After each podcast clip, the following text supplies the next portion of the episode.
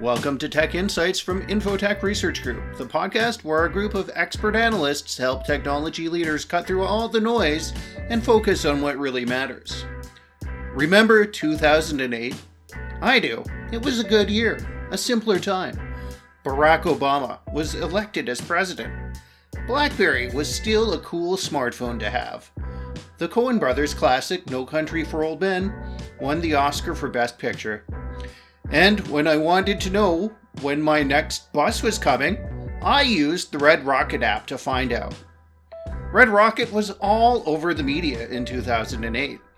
It was a feel good technology story that combined civics and entrepreneurialism. You see, the Toronto Transit Commission, which likes to call itself the Red Rocket, it didn't make the app, and it didn't even release the data to make it possible. Instead, an independent website called myttc.ca collected the data and released it on their website.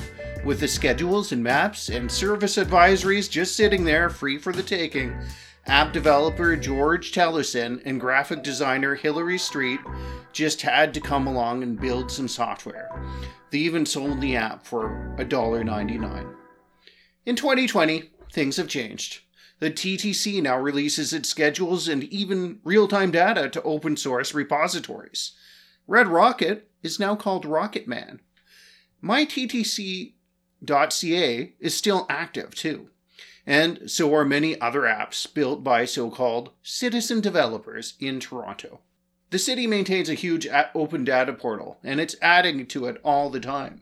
Aside from transit data, you can find data about waste collection, bicycle sharing, childcare, water quality at the beach, and events across the city. One group that's latched on to the movement to take that data and turn it into products and services for residents is Civic Tech Toronto. It hosts hack nights weekly dedicated to finding solutions to civic challenges through technology and design. Joining me today on Tech Insights to discuss it all is Skaidra Puodziunas. She's the Senior Engagement Advisor at Ontario Digital Service, and she's also a co organizer at Civic Tech Toronto. Hi, Skaidra. Hi, Brian. Thanks for having me.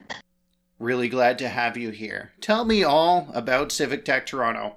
How did this group come together, and how did you end up as one of the co organizers? Yeah, for sure. So again, thank you so much for having this and, and giving a, like a, a platform and an opportunity for Civic Tech Toronto to join this discussion. And I think really before getting into that question, it's important for me to also explain what I think civic tech is, and also want to preface that I am one voice in a broader community, in a broader ecosystem, but loosely, uh, civic tech is an integrated movement with an aim of using tech to improve our communities, our cities, and our governments. And really, civic tech is a commitment or an aspiration to develop tech in a way that is thoughtful, user centered, iterative, data driven, open source, and collaborative. Um, I like to also credit Cyd Harrell. She's um, uh, she's uh, a civic technologist by trade, as, as, as, she identifies herself, and just released a book called Civic Technologist Practice Guide, and um, sort of defines those who work in civic tech um, as as a kind of um, public digital good to be as good as the ones made by commercial entities, so that the public can access services, exercise rights, and build communities with the ease and respect that best digital technology can afford. So when I talk about Civic Tech Toronto, what this community is is a space for people to learn and experiment with tech as a form of civic engagement, but really as an opportunity to focus on public issues. So, as you mentioned, Civic Tech Toronto is a group that meets weekly. We're 100% volunteer run.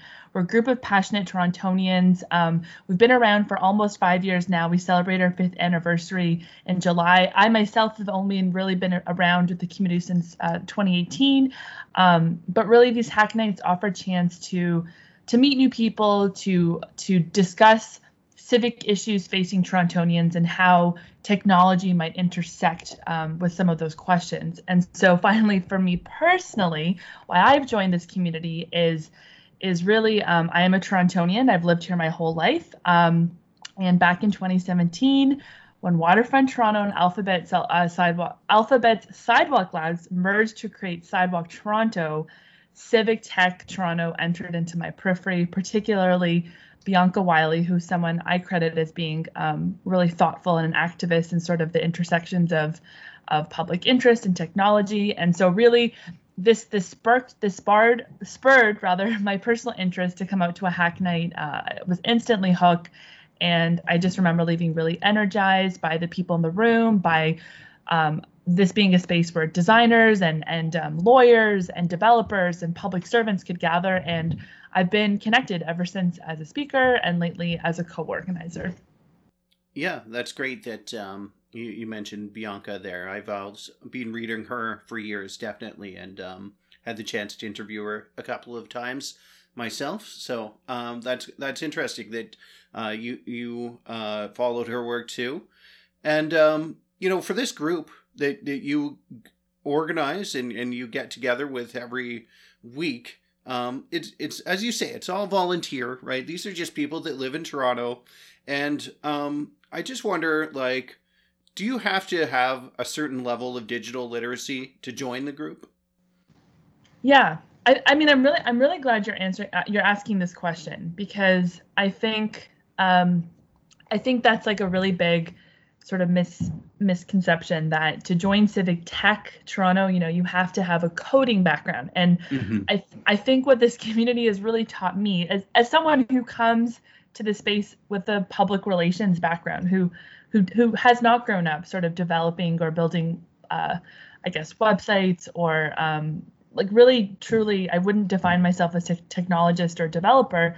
It's really about focusing on the issues and then determining how can tech help solve or help um, help solve the problem. Like it's really about refining the mm-hmm. problem and then th- thinking through, well, how can tech um, or how can a service design rework or how can user experience or user research um, help solve the problem and civic tech then really becomes this sort of goal towards convening experts volunteers those who are interested in coming out then connecting people to opportunities or those or projects that kind of naturally form week after week and then eventually creating solutions and prototypes but really we're not the owners of these solutions or the prototypes mm-hmm. Civic Tech Toronto is more like a um, kind of like a catalyst, a sort of ecosystem, a commons for these ideas and these solutions to emerge.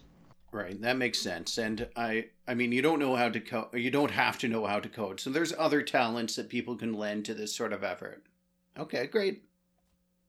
Good, yeah. But I, I noticed a lot of the collaboration as I was discovering your community and and navigating through it. A lot of it was uh, digitally oriented. I mean, this is about civic tech, uh, right? So I, I, shouldn't be surprised. I mean, I, I, joined the Slack channel, and there was the um, there was other digital tools that were used to collaborate uh, that that I came across. So it's safe to say you guys live on the internet. Lately, we've we've definitely been convening on the internet for sure. But I will say, which is maybe perhaps a bit ironic, but up until March, we were actually meeting in person, like weekly. Yeah. And we've actually, you know, despite being tech in, in the name, we've we've also kind of been relearning how to keep the community going asynchronously throughout the week, how to really like take advantage of the digital tools that were perhaps not used as much prior to COVID in a very open way. So it's it's been a learning curve. yeah, for sure. Just like uh, for everyone. For everyone, but yeah, for everyone, for sure. That's that's yeah. true for you too. Uh, so in the enterprise world, um, we talk about citizen developers too, and uh, what we mean when we say it in that sense is that we're talking about non-technical users, so people outside of the IT department, but they are able to use no-code or low code tools to build software solutions. And uh, the best common examples I can point to for this are like Microsoft Power Tools, or if you are a Salesforce user, you can do a lot on the Lightning platform there too. So I'm just wondering if the same sort of tools are relevant to your community. Do you ha- use any of these no code and low code tools uh, to build solutions?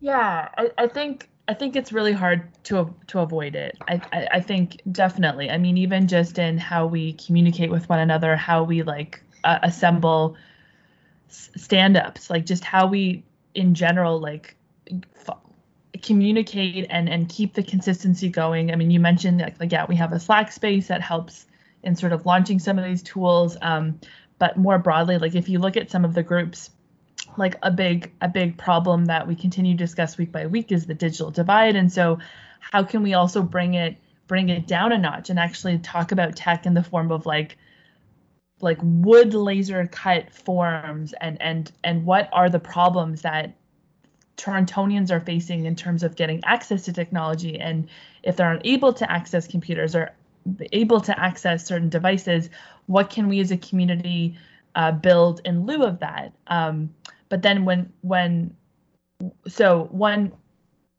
so I think I think this is where I get a bit thrown off. But I I think really what's what's been helping us drive innovation in this time is being able to use low code tools to keep the brainstorms and keep the knowledge transfer going strong, whether it be through whiteboarding exercises or whether it be through, again, communication channels, and then really also opening up what tech can mean and how tech can be useful more broadly in this time. Okay. So it's really about collaboration. That's how you're viewing it here is um, digital tools are, are helping us collaborate and, and work together, especially right now. I would say, yeah, for sure. Okay. For sure. Do you like when you're building software, because you guys do have uh, some software that's come out of your community, right? And um, we'll get into the specifics of a few of those solutions in a minute here. But I am curious, right? If um, what what are the what is the process you use to actually build the software? Because um, I think that ultimately, like Civic Tech Toronto, like to me, you're yes, you're bringing people together, you're collaborating, you're helping to define the problem, but you are also bringing technology solutions to bear uh, to address some of these things, right? So when you do that part of it, right, and that's only part of what you do, but when you are doing it, how are you doing it? How are you developing? I personally have never been part of an actual development project and so okay. I can I can really only speak to sort of the experiences that are shared like through report backs and through you know or kind of like meetups um and I mean I don't know how to, how else to answer other than like we're we're working through sort of like a basic um like like some models of agile and scrumming are, are brought into the development of, of these projects mm-hmm. if that's if that's kind of what you're getting at. Like the model of collaboration is can can some um, found in some of these projects especially like with um, one pro i mean i can get into some examples. Maybe that's helpful to illustrate it but i let's do that. Let's uh, because we have a few examples that we were talking about emailing about back and forth here, and I think these are really interesting to give people like some examples of um, the, th- the things you've done, and your community has done some wonderful stuff here. So let's let's start. Let's talk about bike space first. Yeah, for sure. So bike space is is a really interesting um, example of how the city of Toronto kind of actually played a more um, consistent role in actually developing a tech solution. So the the problem was that there's a, a, challenge, you know, actually finding and locating spaces within uh, across Toronto for like bike bike space opportunities. Like where to where to actually park your bike. Like where are the bike spaces in Toronto? How can I easily find them as a user um, on my phone or in a way that's that's helpful? And so the city of Toronto actually was able to um, partially fund a product manager part time that was able to convene a mixed group of designers and developers on a weekly basis. So they would meet during our hack nights and they would um, continuously like build out their plan and their um, and their you know their process to sort of approaching this problem, their interviews and and and whatnot. And over time, they were actually able to roll out a prototype. And so this is now um, uh, moved from the Civic Tech Toronto kind of being lead product managers to now the city of Toronto being able to be a product owner in the rollout of this project. And so um, that was a really interesting experience really? to kind of so, witness. So you handed this off to the city to run? Yeah, exactly. We're we're now no longer um, really involved in the management of this of this product. So that's pretty cool because it's just volunteers came, came together, put their heads to to a problem, um, and then they came up with a solution uh, where to find bike parking in the city. And now the city is like, yeah, we'll run that service. Let's do that. Exactly. And I think the key though for this one is that there was a bit of financial support given towards a part-time product manager. And I think that did really help kind of keep the consistency and, and kind of gave a bit of leverage. And, and not only was it financial support but there was also promotional support. And there was like um, just a bit more of a continuous like check-in from the city that we don't always see with every project. And so i think um, yeah, yeah. yeah led to it sort of like and how do the bikers how do the bikers use it? Sorry? On on your phone. So you can actually download it. Yeah it's an application. Okay. exactly. Gotcha. yeah what it, of course everything's an app these days. Will it tell will it also tell me how to sw- swap the tire on my bicycle? Because that was something i was wrestling with uh, last night. That would be really useful. That that yeah. would be a useful additional modification. Oh, okay. I guess i'll have to stick with youtube for that one. But um, that's just one of the things that uh, uh, you guys have done, and um, we'll only talk through a few examples here, but we have a few more, uh, like the Toronto Mesh Network. Yeah, for sure. I mean, I, I, I feel like I'm I can only again really speak to it at a sort of really high level, but I will say that what's so interesting about Toronto Mesh in particular is that a lot of the origin. Uh, so, what is Toronto Mesh? So, Toronto Mesh is essentially um, a community that's trying to create networks through an open source and peer-to-peer technology approach and and while also just in general promoting like digital literacy and the importance of privacy and um, just the importance of understanding like where digital networks are and you know understanding the owners behind them and how they get built and how they grow. And this idea this very idea of creating toronto mesh networks actually emerged through Civic Tech Toronto Hack Nights. Like there was this is this is where Civic Toronto really played a valuable role in convening the space to think through this, think through like where the high priority spaces to create um, like infrastructure for um, community networks of internet mm-hmm. providing and we've played a role in continuing to invite the Toronto Mesh community back. In some ways, Toronto Mesh is like its own Civic Tech Toronto community, but we okay. we we serve to amplify one another. Yeah, yeah there's obviously or, some research sh- or yeah, or expert sharing or knowledge sharing. Uh-huh. Um, there's there's a synergy between the two communities for sure. Yeah, and there was an an agency involved here or a team called DigitalOcean that um, I've been aware of in Toronto, and they're they're involved with Toronto Mesh Network. Yeah, yeah, they are. They are. But we, I wouldn't be able to speak too much to that. okay. You know, I'm looking, like looking at the website for Toronto Mesh. Um, it's a pretty technical, actually, uh, sort of service that they're running. Like it's an open source network, and they provide different technical services that you can access. Uh, like with, on on this network, there's a media server uh, so you could like host media on it, stream media from it. Uh, they have an email web client, so you you know and it's like an alternative to Gmail basically, but uh, you'd you'd still need the, the actual email service to to plug into that. Um, there's a chat server. Um, it's interesting. So uh, uh th- these guys are setting up all these different sort of alternative open source uh, peer-to-peer networks. And uh, from there there's all sorts of development things you could do that aren't dependent on uh, third parties. You, you're only dependent on your own community. So um, pretty interesting stuff there. Um, let's go on to this law and design collaboration.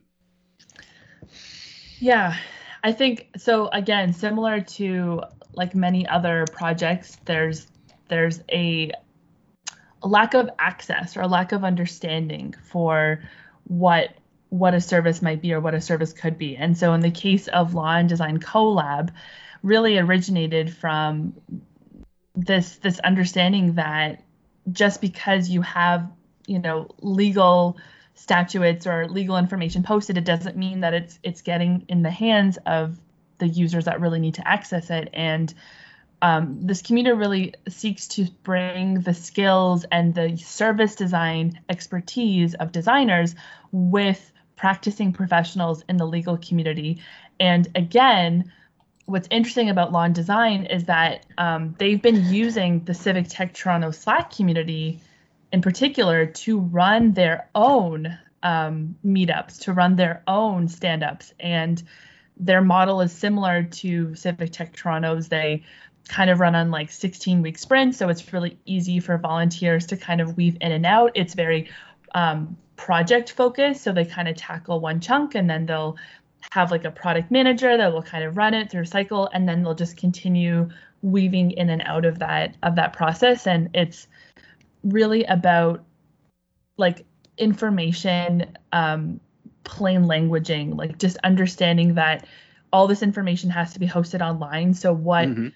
Are the ways that um, thinking through this problem through a product or i guess like more um, non traditional way would be useful great okay so i mean that's that's so important. It, it, this is all about making legal services more accessible through digital uh, access points. Okay, yeah, that's important. Uh, let's touch on this last one: Tech TechFugees Toronto. Yeah, so I um, so TechFugees is um, a community that is part of a much larger network, TechFugees, and the Toronto chapter um, has emerged quite recently. And um, I think what's really neat about this group is that, um, you know, it's, it's kind of addressing this this idea of like, well, what does it mean to be a citizen in a sort of tech world, and what are the challenges of employment facing um, immigrants and, and refugees coming to Canada, and also how can tech how can the tech community at large support in um, helping helping people settle into into Toronto, into Canada, and um, the community itself is organizing itself through the Civic Tech Toronto ecosystem, and we're really trying to help facilitate expert sharing. They'll come out to hack nights and they'll say, okay, this week we need these kinds of experts or this kind of support.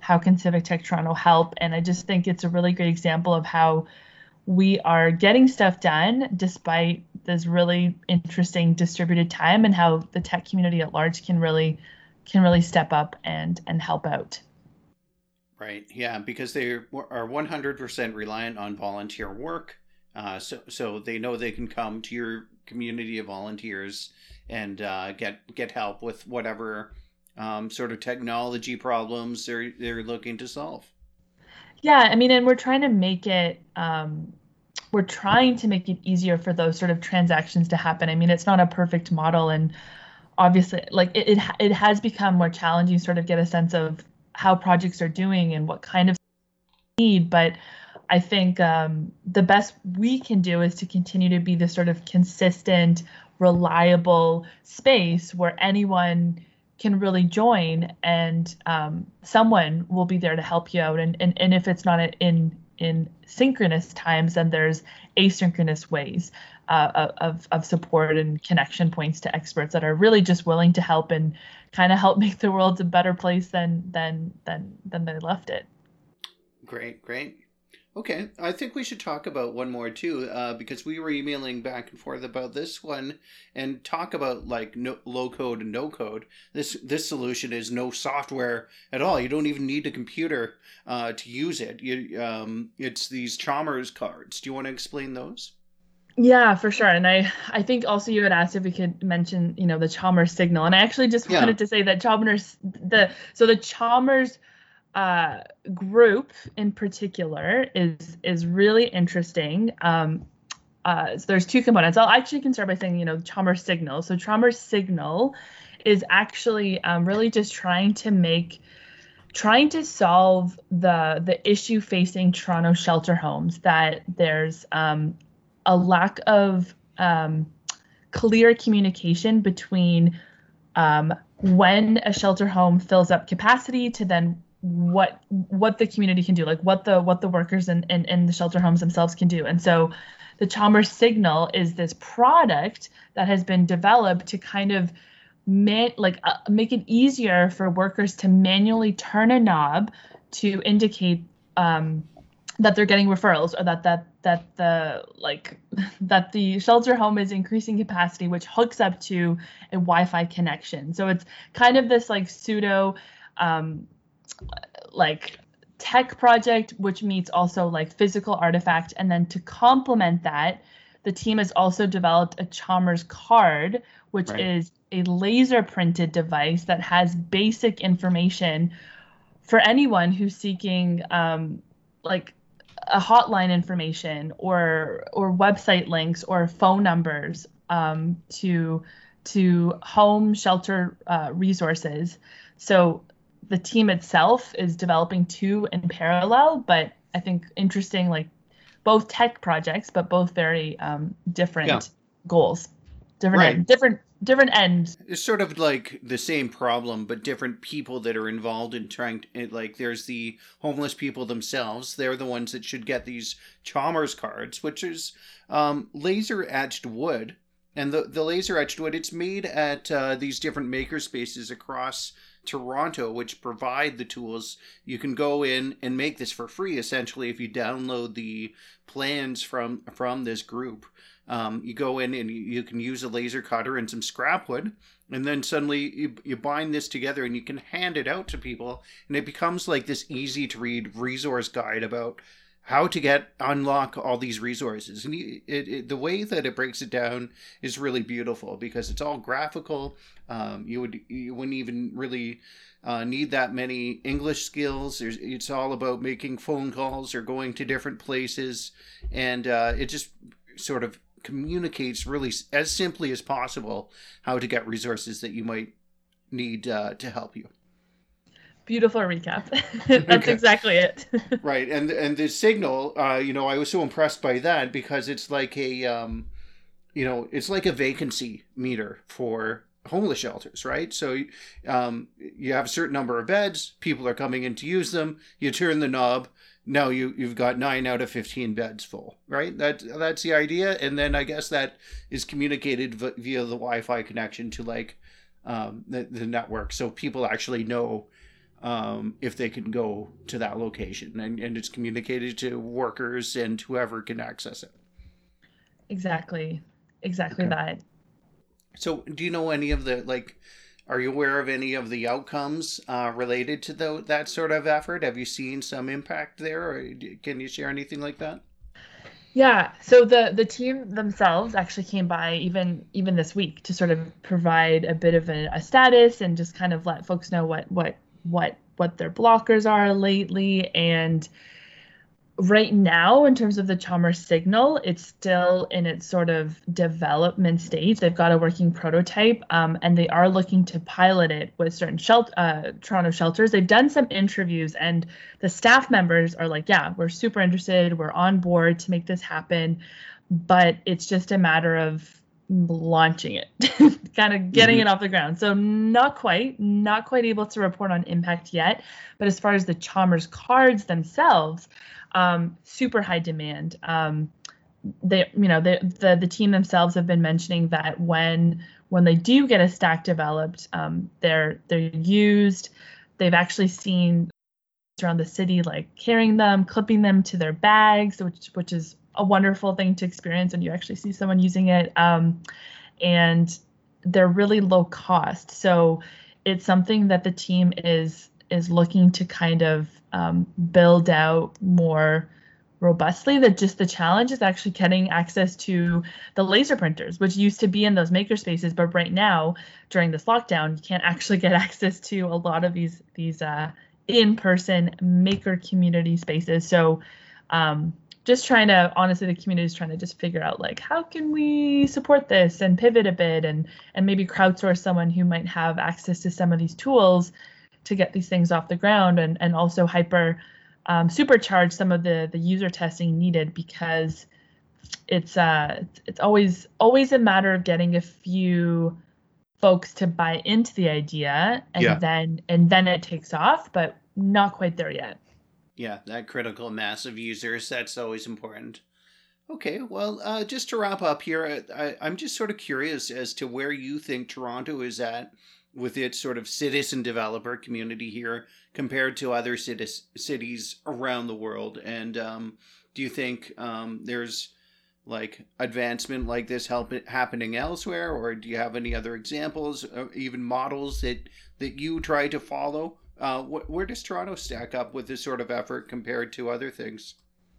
Yeah, I think you'd get a very different question depending on who you'd ask in the community. But for me personally, um, I think what's been really uh, wonderful to see is other Canadian cities picking up a Civic Tech Toronto model. So Montreal, actually in particular, has just sort of started its community in the summer and is taking um, a bit of a more like learning approach. I've noticed that the that the model is like let's teach people what Civic Tech 101 is and and make that more of a focus right now as they kind of launch their community. But when you look at um, cities more like Berlin, which I actually think is a real um, incredible model in terms of bringing Civic Tech Toronto with a government partnership approach. So they've got an actually an accelerator um, that the Berlin government sort of partially funds, and Civic Tech has access to funds and kind of pitching projects and can tap into resources to sort of get projects off the ground. So I think that's interesting, and I would love to see Toronto kind of have a fund pool where Civic Tech Toronto could tap into.